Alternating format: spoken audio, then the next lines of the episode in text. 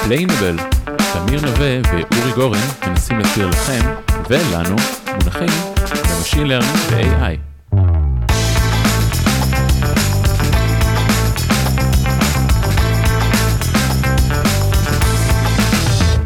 שלום, ברוכים הבאים ל-One Shot Learning, והיום איתנו אורי גורן. נראה לי דלבלתם. אז ברוכים הבאים ל-Explainable, ואיתנו שני אנשים ש... לא יודע אם כדאי או צריך להציג, שוקי ויואל מ-One Shot Learning המפורסמים, ואני חייב להגיד שאני יצא לי להשתתף בשוט 11 אם אני לא טועה, ואני חייב להגיד שאתם פשוט משקרים לצופים בפנים, זה ממש לא One Shot Learning, עבדנו על זה משהו כמו איזה 3-4 ימים. תהיה עדין איתנו. אז קודם כל, איך בכלל אתם מוצאים את הזמן לעשות שוט כזה איכותי כל חודש? שאלה טובה. אז אנחנו מוצאים את הזמן תחס בערבים, זה לא דבר כזה קל, אבל אנחנו שנינו ירושלמים, אנחנו גרים 5 דקות הליכה, אנחנו דואגים לעשות את זה תוך כדי שמירה על שלום בית, כי זה לא כזה פשוט, ילדים וכולי, אבל כן, אנחנו עושים את זה בערבים ונורא כיף לנו, נכון יואל? כן, בסופו של יום זה די כמו תחביר, יש את האנשים שהולכים שחקים כדורגל פעם בשבוע, יש את האנשים שפותחים ג'ופיטר נוטבוק. אנחנו נמלמות.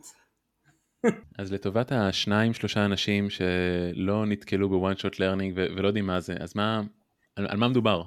למה אתם פה?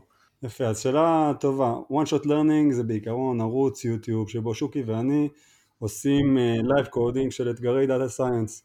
אנחנו לוקחים כל מיני אתגרים קצת יותר מקוריים, אנחנו משתדלים עם טיפה ככה עניין ודברים שככה מעניין לצופים שלנו, ופותרים אותם מאפס, פותחים מחברת ריקה, תוך 30 דקות עד שעה, בום, פתרון עובד, כל הטריקים והשטינקים מולכם במסך. מה שכן, צריך לשים לב שכמו שאמרת, אורי בפתיח, זה לא באמת one shot learning, אנחנו לא עושים את זה ב-one shot הרגיל, אבל כן יש משמעות לשם הזה, באמת שם שעבר הרבה חשיבה שיהיה לב לצחוק עליי על ה... יש פשט, יש דרש. יש דרש, יש פשט, בדיוק. אז יש כמה משמעות ל-one shot learning. דבר ראשון, ב-one shot באמת מדובר בהקלטה אחת רציפה ללא עריכה, לא יודע אם שמתם לב הצופים, האזינים, באמת אנחנו לא עורכים את זה, וזה משהו ייחודי לנו. דבר שני, כן, זה מונח די ידוע בעולם ה-AI, one shot learning, בעצם מדוגמה אחת כבר לומדים, וזה בעצם הקונספט שאנחנו מאוד עוגלים בו, בגלל אנחנו עושים הכל מ-live coding, ממחברת ריקה, אפשר ללמוד ממש בקלות. ודבר שלישי, יש לנו גם שוט, בכל שוט, אנחנו שותים שוט, ולכן זה גם מתחבר ל-one shot learning. היית צריך להתחיל מהאספקט השלישי, הכי חשוב. לגמרי. האמת שאני יכול להלשין שזה באמת ככה, זאת אומרת אם מישהו משתעל, מגמגם, אין, מההתחלה, במיוחד פה, מי אין הוא כשיותר, נראה לי יואל זה בא ממך, נכון? לא לוותר פה. האמת שזה מאמץ כאילו די כביר, מאיפה בכלל בא הרעיון, מה אני אתכם להקים את המיזם הזה מראש, מאיפה היוזמה?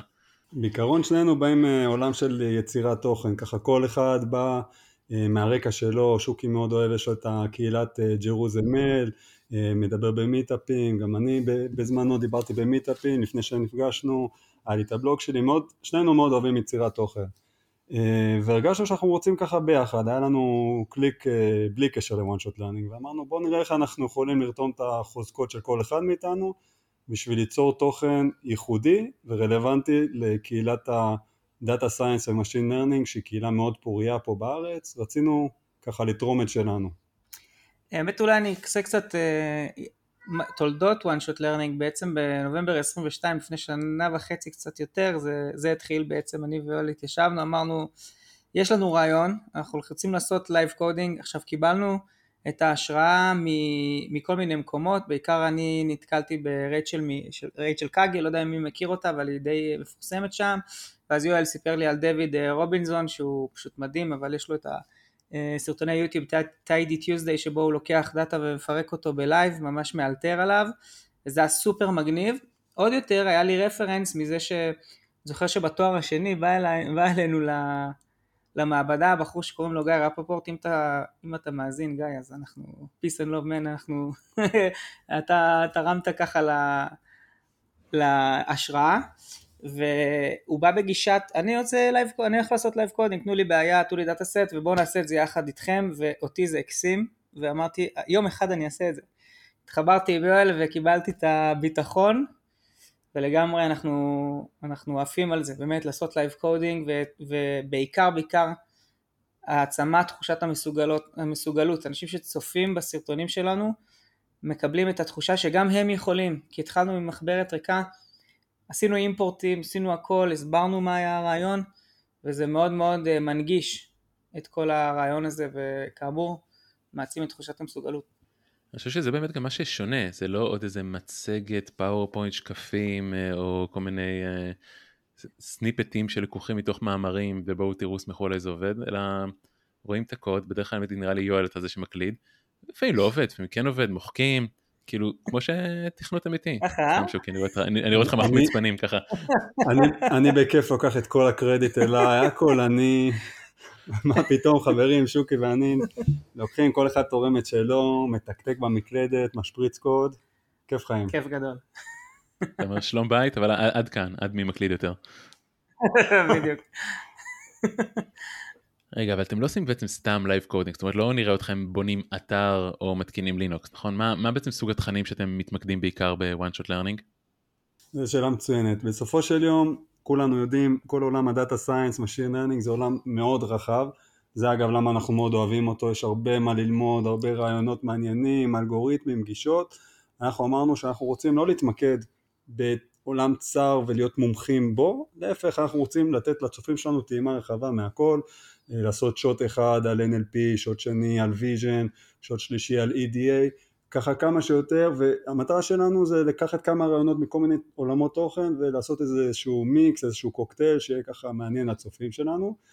חשוב גם לציין, היום בעיקר בעולם של ימינו 2023, הכל כמעט זה NLP, Generative AI, אנחנו משתדלים גם להיות שם, חייבים, זה תוכן מאוד מעניין ורלוונטי, אבל אנחנו מנסים להיות גם בשאר העולמות התוכן.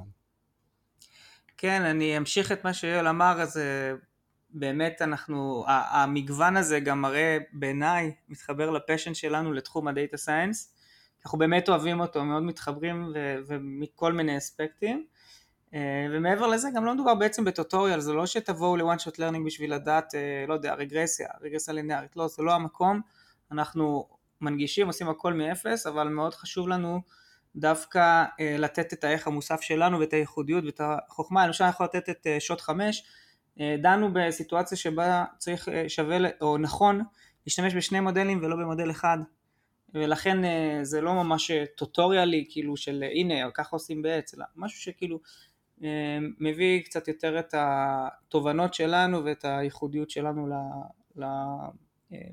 לצופים. ועוד דבר שכן אפשר להגיד שמעבר לזה שאנחנו מתפרסים על תחומים שונים, אנחנו גם מנסים לייצר פורמטים שונים לשוטים שלנו, כלומר יש שוטים רגילים שזה כזה הנה אתגר בוא נפצח אותו יחד עם כן, יחד עם הצופים, אבל יש גם למשל Cracking the Job Interview כמו שעשינו עם ZipRecruiter, כמו שעשינו איתך אורי, אנחנו בעצם לקחנו מטלת בית ופיצחנו אותה, וזה גם מאוד מלמד, מאוד מעשיר. יש גם עוד פורמט של Chaser שהוא הרבה יותר קצר והוא מתרכז רק בג'יסט ובלי קודינג אגב בצ'ייסר, אז ככה שמאוד מגוון. מעניין אותי קצת התהליך של לפני השוט, זאת אומרת איך אתם באים עם רעיונות, האם זה עורכים באים אליכם עם רעיון או שיש לכם רשימה של רעיונות מראש, ובשנייה שיש איזשהו רעיון, איך זה מתגלגל, יש מאחורי הקלעים תסריט, למשל פה מי ש... לא באולפן, לא יודע שיש לנו גם תסריט שאנחנו עוקבים אחריו שאלות שלא נשכח, יש לכם פלואו, איך כל ההתהוות לפני שנהיה שוט, מה קורה לפני כן? האמת שזו שאלה מצוינת, כי בסופו של יום מה שהצופים שלנו רואים זה את התוצר המוגמר, ולא יודעים... 30 הדקות. 30 הדקות של קצה הקרחון, אבל למעשה... אפשר לומר שאפילו חצי מהעבודה זה עבודה שבכלל לא רואים, לא קשור בכלל לקידוד, לא קשור לכלום, זה קשור רק לחשוב על רעיונות מעניינים. קרה לא פעם ולא פעמיים שהיינו רעיון סופר מעניין, סופר מגניב, ופשוט ניסינו, ואז הבנו שזה לא מחזיק מים. נגדה את הדוגמה שהיה לנו איזה רעיון סופר מגניב עם איזשהו דאטה שקשור מדינות, ורצינו לעשות שם משהו סופר מגניב, אלגוריתם מגניב. קלסטרינג, אתה זוכר. כן, היה כיף חיים, ואז ראינו שהאלגוריתם פשוט לא עובד לנו, ואז קצת נכנסנו פנימה לדאטה, והבנו שזה פשוט היה דאטה סינתטי, ולכן פשוט שום דבר שרצינו לעשות לא עבד שם. אז סתם בשביל המספרים, בוא נגיד ככה, בשוט תקין, מה שקורה בדרך כלל לוקח לנו סדר גודל של חודש, בין חודש לאולי חודש וחצי, חודשיים להריץ אותו, חצי מהזמן זה רק לחשוב, לעשות בריינסטורמינג בינינו, להיפגש, לחשוב מה יכול להיות מעניין, מה יצא בשבוע, שבועיים האחרונים בעולם של AI, NLP, Deep Learning, כל אלה, ולחשוב מה אפשר לרקוח. קורה גם הפוך, שאנשים באים אליכם כזה עם רעיונות, בואו תעשו שוט על X? זה אנחנו דווקא אוהבים, למה? כי זה מוריד את כל שלב ה-conceptualize, אז כלומר, למשל ב-Cracking the Job Interview, אז מה שעשינו עם ZipRecruiter או עם ארגמקס איתך, אנחנו הכי אוהבים את זה, יש לנו מטלה, בואו תפתרו אותה, עכשיו נותר לנו רק להיפגש ולייצר את הפתרון המתאים, אז כן, זה קורה, ואנחנו מודדים את זה, אבל יש לזה גם פחות, כאילו, זה לא תמיד קורה.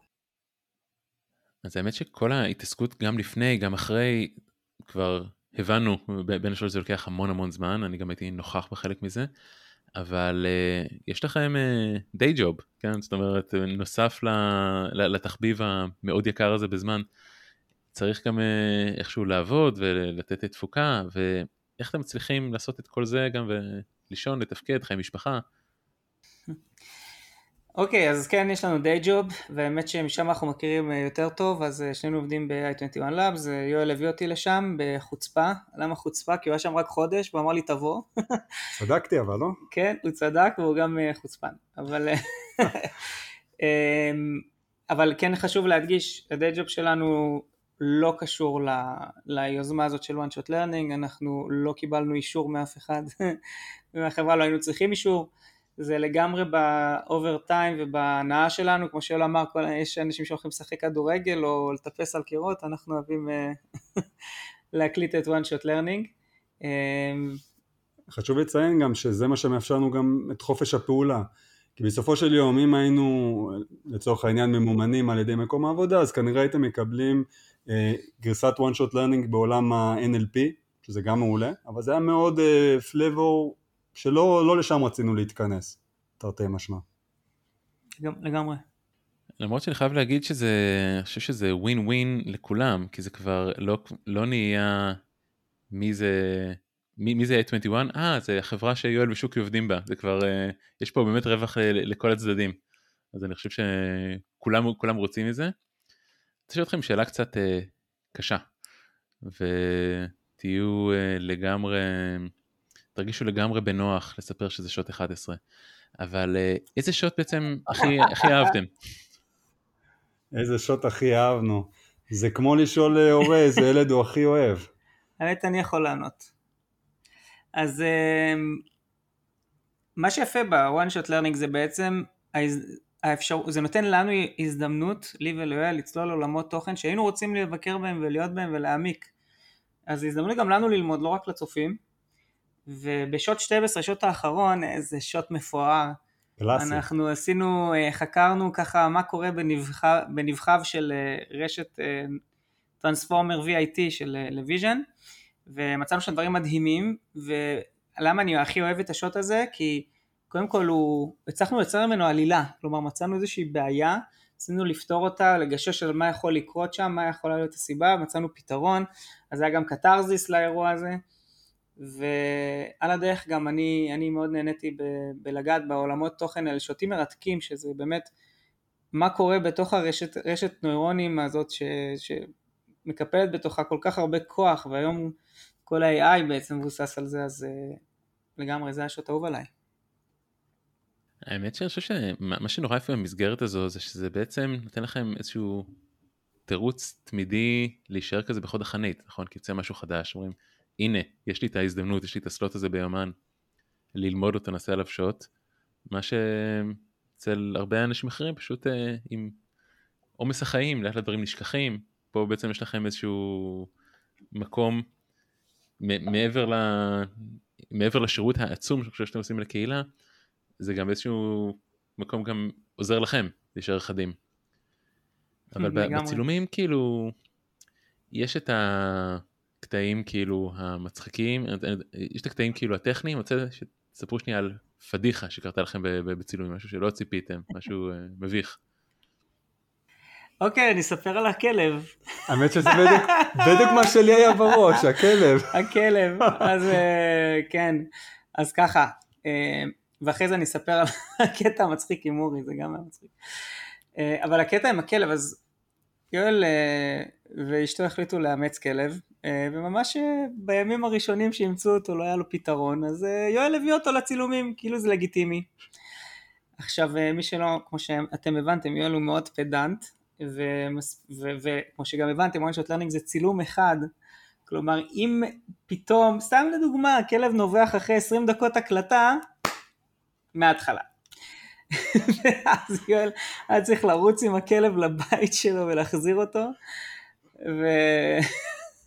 ורק הפרצוף שהיה לו על הפרצוף, רק להסתכל על הפנים שלו, כשהוא קלט את הנביחה והוא עשה לי את הפנים של הלחשות, זה היה שווה הכל, אני נקראתי. אני בטוח שנהנית מזה מכל רגע, בזמן שהלכתי להביא את הכלב, לא הוצאת שום כללה מהפה, אני בטוח. לא, ממש לא. כי זה גם לא רק שנהרס השוט, זה גם שיואל הרס אותו, נכון? בעצם. בדיוק.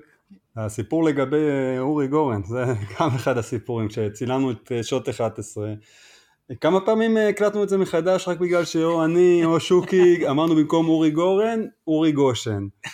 אורי גושן, למי שלא מכיר, המנכ"ל של AI21 Labs, אז כששואלים מה הקשר בין העבודה שלנו ל-One Shot Learning, זה הקשר, זה הרס לנו שוט צילום. לגמרי. וואי, האמת שכן, גם השעה הייתה כל כך מאוחרת בלילה, זה היה כזה, כבר היינו מותשים. אני חייב להגיד באמת שאתם לא היחידים שתהייתם בזה, הייתה איזושהי כתבה במאקו או משהו, לא זוכר? וואלה. היה תמונה של אורי גושן, והיה רשום אורי גורן, מנכ"ל ל-A21, ולא יודע, זה בטח עזר לי ב-SEO, אבל כן. איך הגעתם אגב לסרטון פתיחה? יש לכם ממש כאילו המון השקעה גם בתים של השוט, גם האתר, כאילו כל הקונספט הזה נראה שהושקעה הרבה מאוד מחשבה. מי המוח מאחורי המיתוג? שאלה טובה. שאלה טובה. עכשיו אנחנו, אתה מעמיד אותנו בפוזיציה. בוא נהיה דיפלומטים. כל אחד נותן את העונה שלו, הכל טוב, הכל תקין. מה שכן שווה להגיד, מי ששם לב לפרטים הקטנים, שוקי קודם ציין שהמיזם שלנו קיים עוד הרבה לפני שהשוט הראשון יצא לאוויר העולם, כי באמת כל הדברים האלה כמו סרטון הפתיחה וקניית ציוד וכל הדברים האלה שעשינו מאחורי הקלעים עוד לפני ששחררנו את השוט הראשון, כי באמת בסופו של יום גם בפרטים האלה של המסביב הם חשובים בשביל לאפשר לצופים שלנו לקבל תחושה טובה, ליהנות מהתוכן שלנו ובסופו של יום לצרוך את התוכן. שזה המטרה שלנו. אגב, יש סיפור מעניין סביב סרטון הפתיחה. אתה תספר לנו, שוקי. כן, אז בכיף, מי שצפה בו סרטון מאוד מגניב, נכון? אורי, אני זוכר שאתה אמרת שאתה אהבת אותו, שזה מזיגה מהבקבוקים וזה. בקיצור, הסרטון המגניב הזה, יואל עשה עבודה יפה ומצא מישהו מפייבר שיעשה לנו את זה. וככה אחרי שבאמת היינו נורא מרוצים, אנחנו שמנו לב שיש שם משהו מוזר בסרטון שהוא שלח לנו, שהיה איזה טשטוש בצד ימין למטה כזה בסרטון. טוב, ואנחנו לתומנו כבר העלינו את זה ליוטיוב, ואחרי, לא יודע, כמה ימים, פנתה אלינו מישהי זוהמת, מאיפה זה היה? מהפיליפינים? מישהי לא קשורה בכלל. מישהי לא קשורה, ואמרה זה שלי, אני עשיתי את זה, איך אתם גונבים, לא שילמתם לי, מה זה, איך זה יכול להיות? ויואל הוא הבן אדם הכי צדיק שיש, כאילו מה לא שילמנו, פשוט שילמנו לבחור נראה לי מניגריה, שממנו קנינו את זה, ומסתבר שבעצם היה שם פרוד של מישהו שבעצם לקח את העבודה שלנו, תמחר אותה כנראה ביותר נמוך ונתן לבחורה הזו שפנתה אלינו, גזר את הכסף שלו ונעלם, אפילו נראה לי הוא לא שילם לה, אז היה פשוט אירוע שלם סביב זה, כי האישה הזאת ממש כעסה עלינו, והיא עשתה לנו שיימינג, כאילו מטורף, פנו אלינו מלא יוצרים, ורשמו זה, כאילו, איזה גנבים אתם, וממש נלחצנו לסיטואציה, עד שבסוף יואל בכישוריו הפוליטיים הצליח לדבר עם פייבר, ולהרגיע אותה, ובעצם לקבל על זה זהו, בסוף הבנו שזה היה בעצם מתקפת Man in the Middle, רק שהוא קצת לא היה הכי חכם, הוא נטש את הפלטפורמה אחרי יום-יומיים, אז יכולנו לבטל את התשלום, ולשלם לבחורה שעשתה את העבודה, את כל הכסף שלה, אפילו נתנו לה טיפה יותר על החוויה הלא נעימה שהיא עברה, ומה שמצחיק גם זה שבסופו של יום, כשפניתי לבחור המקורי, שהוא אמן מניגריה, ישר נדלקה לי הנסיך הניגרי, אמרתי לו, יואל, לא. קיצר עבדנו איתו וכאן, היה פרוד. אבל בסוף הכל נפטר, קטרזיס. התרה, כן. כן, אני אגיד שלגבי הוויז'ואל, אני אגיד שאחותי עשתה עבודה מאוד יפה, היא עזרה לנו לערוך וככה... הלוגו שלנו. את הלוגו, את התמונה, את האסטים. כן, האמת שכל מה שקשור למיתוג והאתר, עוד מעבר, כאילו...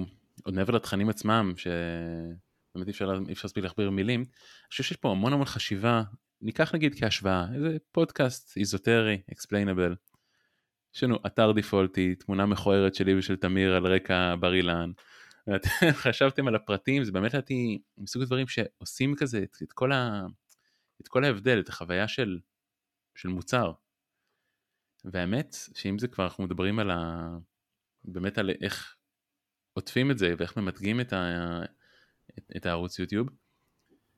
היה לכם לא כזה מזמן את האירוע חגיגות של שנה, שאם אני זוכר נכון, זה תוך איזה 5 דקות מהרגע שהכרזתם שכרטיסים פתוחים למכירה הם היו סולד אאוט, ואני קודם לראש אמרתי, וואי, תדע לך, הייתה רשימת המתנה. זה מה שהיה... לא אחרי 5 דקות, 7 דקות. ארגנת.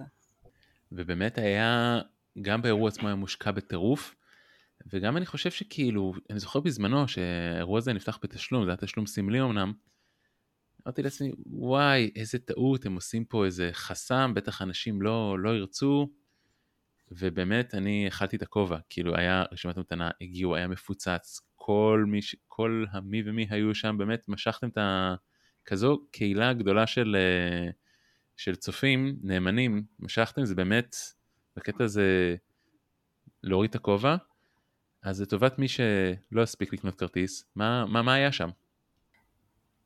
אני רק אגיד, למי שלא יודע, שוב, כל אחד מביא את היתרונות שלו, שוקי פה, בתור בן אדם מנוסה מעולם הקהילות, ג'רוזמל, הוא ארגן דברים עוד הרבה יותר גדולים מזה, הוא הביא את כל הניסיון שלו בין השאר, כמו שאמרת, חסם כניסה, דברים כאלה, דווקא זה היה אחת מהאסטרטגיות שהבחור פה לידי הביא, אז בואו ניתן לך ככה להסביר מה פספס מי שהגיע לרשימת המתנה. איך אני יכול לדבר אחרי הפתיחה הזאת? טוב, היה לנו רציונל, קודם כל רצינו לעשות אירוע סי, אני מאמין באירועים פיזיים, למרות שאנחנו ערוץ יוטיוב, אני חושב שיש משמעות לאירועים פיזיים, זה נותן תעודה, זה נותן לאנשים הזדמנות להתחבר בצורה הרבה יותר ישירה לתוכן ולעשייה שלנו. אז באמת היה לנו רעיון לעשות איזה חגיגת יום הולדת, וישר חשבתי על זה שאני לא הולך לעשות עוד מיטאפ, כי באמת כמו שיואל אמר, מיטאפים עשיתי הרבה בחיי, כמה עשרות טובים, גם אתה אגב אורי, נכון? כן, פאי דאטה. ופאי דאטה כמובן, ואמרתי אני רוצה לעשות אירוע אחר, ובשביל זה חשבנו שאנחנו רוצים לעשות אירוע שהוא פרימיום. מה זה אירוע פרימיום? קודם כל, כאילו לקחת עליו תשלום, ולא תשלום כזה, שים לי לא 15-20 שקל דמי רצינות, אלא קצת יותר, לקחנו 50 שקלים כרטיס, ואמרנו אבל תהיה לזה תמורה. מה תהיה התמורה? אז קודם כל אמרתי פרימיום. מה זה אומר?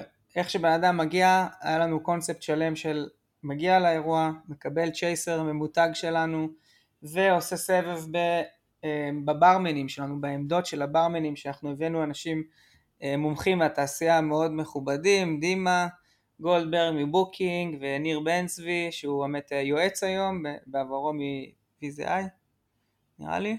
טריגו. בתכנס זה גם את ויזה, אלא שיהיה. רחל ויטיס מהיום במייקרוסופט, ואורי יוליאבייב, מוביל קהילת MDLI, כמובן, וגם את שקד, זלינסקי היום מאפריל. כן. אז באמת זה היה הקונספט, בן אדם מגיע, מקבל צ'ייסר, עושה סבב, מדבר עם הברמנים וגם שותה איתם, וגם יש לנו נושא, עשינו באמת תפריט לכל אחד מהעמדות האלה לנושא שיחה. אחרי זה אנחנו הבאנו עוגת יום הולדת מאוד מוגזמת, באמת מאוד מוגזמת, זה 5 קילו עוגה, ועשינו ככה חגיגת יום הולדת, כמובן שהיה אוכל ובירות, כן, לא חסכנו, אגב, כל זה התארחנו במשרדים של ZipRecruiter, שהם היו מדהימים, ליאורה התלופה, ולבסוף אנחנו עשינו שוט בלייב, שוט חגיגי, שאנחנו עבדנו עליו המון, וזה שוט 12 שאמרתי מקודם, שציינתי שאני ממש ממש התחברתי אליו, אז כן, סך הכל אני חושב שעשינו אירוע מאוד מיוחד בנוף, גם קיבלנו פידבקים מאוד טובים אחרי זה, אבל זה לא הטריוויאלי שזה יצליח, באמת היה לנו הרבה חששות, אני זוכר שאמרתי ליואל, אם אנחנו 50 כרטיסים זה לפחות, והצלחנו למכור 105 כרטיסים, כבר עצרנו מחירה, כמו שאמרת, היום רשימת המתנה, 18 איש ברשימת המתנה, וזה באמת משמח, אני לא יודע מה להגיד. לגמרי, לנו זה היה בעצם תחושה של השיא של השנה של העבודה, שנה וחצי כמעט, וגם היה נחמד סוף סוף קצת לפגוש את האנשים שמדברים איתנו, יש לנו את קבוצת הטלגרם שיש שם קהילה של אנשים, של צופים שמעלים שם נושאים לדיון, שאלות, כל מיני דברים מעניינים, אבל לנו זה רק שמות ומאוד סיקרנו אותנו פרצופים, קצת לדבר איתם, לקבל רעיונות, איך הם מרגישים, מה הם מקבלים מהשוטים שלנו, לקבל מהם רעיונות, פידבק, זה היה מאוד חשוב, גם לנו ברמה האישית, אורי גם אתה, כל אחד שיוצר תוכן בוודאי מתחבר לנקודה הזאת, שהוא מספק תוכן, אבל בתמורה הוא לא מקבל כלום, וזה לא התמורה מה שחשוב, מה שחשוב זה לספק ליוצר התוכן את התחושה שהוא עושה משהו שמועיל לאנשים, כי אם אין את התחושה הזאת, בסופו של יום המיזם עלול למות, אז לכן האירוע הזה היה סופר חשוב, כמו ששוקי אמר, הפיזי, לפגוש את האנשים, להתחבר, היה מאוד כיף ומרגש. אני חושב שזה היה אירוע ברמה מטורפת, זה באמת, אני חושב שהתחושה של הפרימיום עברה בענק, זאת אומרת, זה היה באמת ברור שזה לא עוד מיטאפ, ואני חייב להגיד שזה רק עכשיו משאיר טעם ליום הולדת 2, כבר מה התוכניות, שוקי? שאלה טובה, מה היא ביום הולדת, אני אזרוק על One Shot Learning and Friends. קיסריה. טוב, אני אשתף בפנטזיה שיש לי. אתה רוצה לשתף את הפנטזיה או ש... שנשמור אותה בסוד? נשמור אותה לעצמנו. אני רק אזרוק. אזרוק איזה טיזר. התמה. יאללה. התמה אומרת ש... Data Science יכול להיות גם בידור. בעצם אפשר אני רוצה לחבר אותו לאירוע בידורי, כלומר שאפשר ליהנות ממנו כאירוע דאטה סיינס, ואפשר לצורך העניין גם לבוא עם בת זוג אם רוצים, או בן זוג, וזה בעצם הרעיון שלי, שאני, אולי אחד זה יקרה, אולי יום הולדת 2, לעשות ערב אירוע של One Shot Learning and Friends, שהוא בעצם אירוע שיהיה למשל, לא יודע, בציוני אמריקה, אפילו בבימה, אבל שזה לא יהיה הרצאה. אוקיי, זה יהיה משהו הרבה יותר קליל, כיפי, מונגש, ולא צריך להפעיל יותר מדי את הראש, כן? זה לא לעקוב אחרי קוד, זה ייראה קצת אחרת, יש לי כמה רעיונות איך זה יכול לקרות, אבל זה בינתיים אני אשתף. האמת שסקרנת, אין מה להגיד. עכשיו, זה מצחיק להגיד, כי בעצם One Shot Learning הוא קם 1.5 שנה, פלוס מינוס, מעכשיו, ואתם עברתם חתיכת כברת דרך, זאת אומרת, אני חושב שבאמת קשה להתעניין בדאטה סיינס, בלי באמת לפחות לשמוע את השם One Shot Learning, אם לא לצפות בבינג' בכל השוטים. מה הטיפים ממרום גילכם, מהניסיון שצברתם במהלך ה1.5 שנה הזו, שאתם יכולים לתת ליוצר תוכן המתחיל, שאומר, וואי, זה מגניב, גם אני רוצה? דבר ראשון, אנחנו מאמינים ליצור תוכן רק לשם יצירת התוכן, זה לא מחזיק מים. קשה מאוד להתמיד עם זה, זה לוקח זמן, זה יכול להיות מאוד מתיש לעתים, זה יכול להיות מתסכל. אם לא אוהבים את זה, לא מומלץ. אבל אם אוהבים את זה, אם אוהבים את עולם התוכן בעצמכם, זה יכול להיות סופר רלוונטי. בשביל שזה יעבוד, דבר ראשון שצריך לעשות זה להתמיד. להתמיד במשהו שהוא קורלטיבי למטרה עצמית, למשל אצל שוקי, אמרנו שאנחנו רוצים בלי קשר לצפיות וללייקים, וזה לא משנה, הדברים האלה, מה שלנו מעניין זה שאנחנו נלמד תכנים. ביחד. ביחד, נכון, שנלמד, נשכיל, נרחיב אופקים. והמסגרת הזאת היא מאפשרת לנו, זה בעצם סוג של פריימורק, מאפשר לנו, נותן לנו תירוץ לייצר תוכן, היצירת תוכן מצדיק את הלמידה, זה בא בד בבד. אז לקשור את זה למשהו שקשור להגשמה עצמית, זה כבר מאוד מומלץ. לגמרי, אז באמת אני חושב שמשם זה מתחיל, בלאהוב את מה שאתה עושה, אבל מעבר לזה מאוד חשוב להיות עקביים, ולא לוותר, וההצלחה לא מגיעה אחרי בלוג ראשון, או פודקאסט אחד, או שניים, או שלושה, לוקח זמן לאנשים להכיר, ולתפוס תאוצה, אנחנו גם היינו בלא מעט כנסים, הרי כל ההשקה של ה-One Shot Learning קרתה באמת במאי 22 כשהופענו בכנס של AI Summit, אגב הופענו, שימו לב, יש לנו הופעה בכנס, ואנחנו לא מרצים בכנס, אלא ממש הופעה, למי שלא מכיר אנחנו מתחילים בריקוד ובאיזה קטע משחקי קצת, ואז מיד אנחנו צוללים למקלדת, ואנחנו מדמים את זה כמו הופעה של בן אדם שמנגן, אז אנחנו מנגנים על מקלדת, כן? אז זה גם חלק מהרעיון ואיך אנחנו מיוחדים בנוף. אז אני חושב שזה גם חשוב, אגב, ביצירת תוכן, למצוא את הנישה הנכונה, את הפורמט הנכון, שידע להבליט את הזווית המיוחדת ואת הייחודיות שלכם בסיפור הזה, כי זה קשה להתבלט מעל, נכון יואל? להתבלט מעל שרבה רעש. הרבה מאוד רעש, גם בהקשר הזה אני חושב ששווה לציין את סינדרום המתחזה, כי בסופו של יום כשאני בא לייצר תוכן, וזה לא משנה אם זה ערוץ יוטיוב או פודקאסט, או סתם בא לי לדבר בלינקדאין על משהו מגניב שלמדתי, תמיד יש את סינדרום המתחזה של מה אני כבר יכול לחדש לעולם, כולם יודעים יותר ממני, מה אני יכול לתרום. והתשובה היא שתמיד אפשר. זה מאוד אינדיבידואלי, כל אחד צריך לפצח את זה לעצמו, אבל תמיד אפשר לתרום משהו שהוא רלוונטי לצופים ולעוקבים. ושוב גם במיזמים קצת יותר גדולים, מעבר לפוסט פה, פוסט שם, דברים שרוצים לקחת ולהרים פודקאסט, יוטיוב, דברים, לדבר במיטאפ, כל הדברים האלה, גם פה יש איזשהו משהו שמרגיש הבחור ההוא יש לו פודקאסט, נראה כל כך קל, למה אני משקיע ימים כלילות עד שאני מצליח להקליט פרק אחד? והתשובה היא שגם לבחור השני לוקח בדיוק את אותו זמן, לכולם זה לוקח הרבה זמן, זה עבודה קשה, ולכן צריך לאהוב את זה. גמרי. כן, אני חושב שזה הפורום להגיד בשם כל הצופים שאולי לא זכו לגדול באופן אישי, תודה. אני חושב שאני באופן אישי מרותק לשוטים שלכם, אני כבר שאני צריך ללמוד על סטפיט או משהו, אני רואה את השוט שלכם כעדיפות עליונה לפני שאני אפילו קורא את הדוקומנטציה. שלפת אורי. לגמרי, הנגשתם את זה בצורה כזו מדהימה, שזה, אני חושב שגם האלמנט הבידורי פה גם הוא נוכח, זה באמת כיף.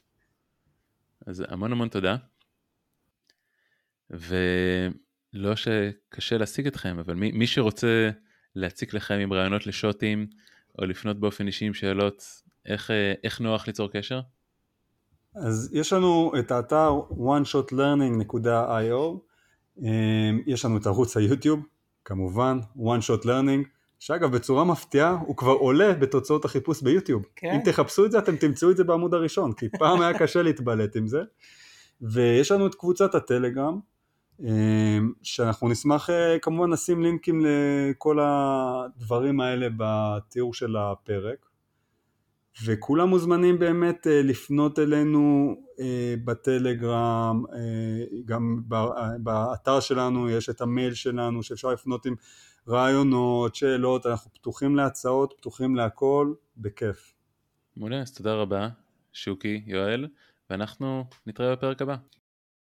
Explainable, תמיר נווה ואורי גורן מנסים להסביר לכם ולנו מונחים במשין לרנינג ו-AI.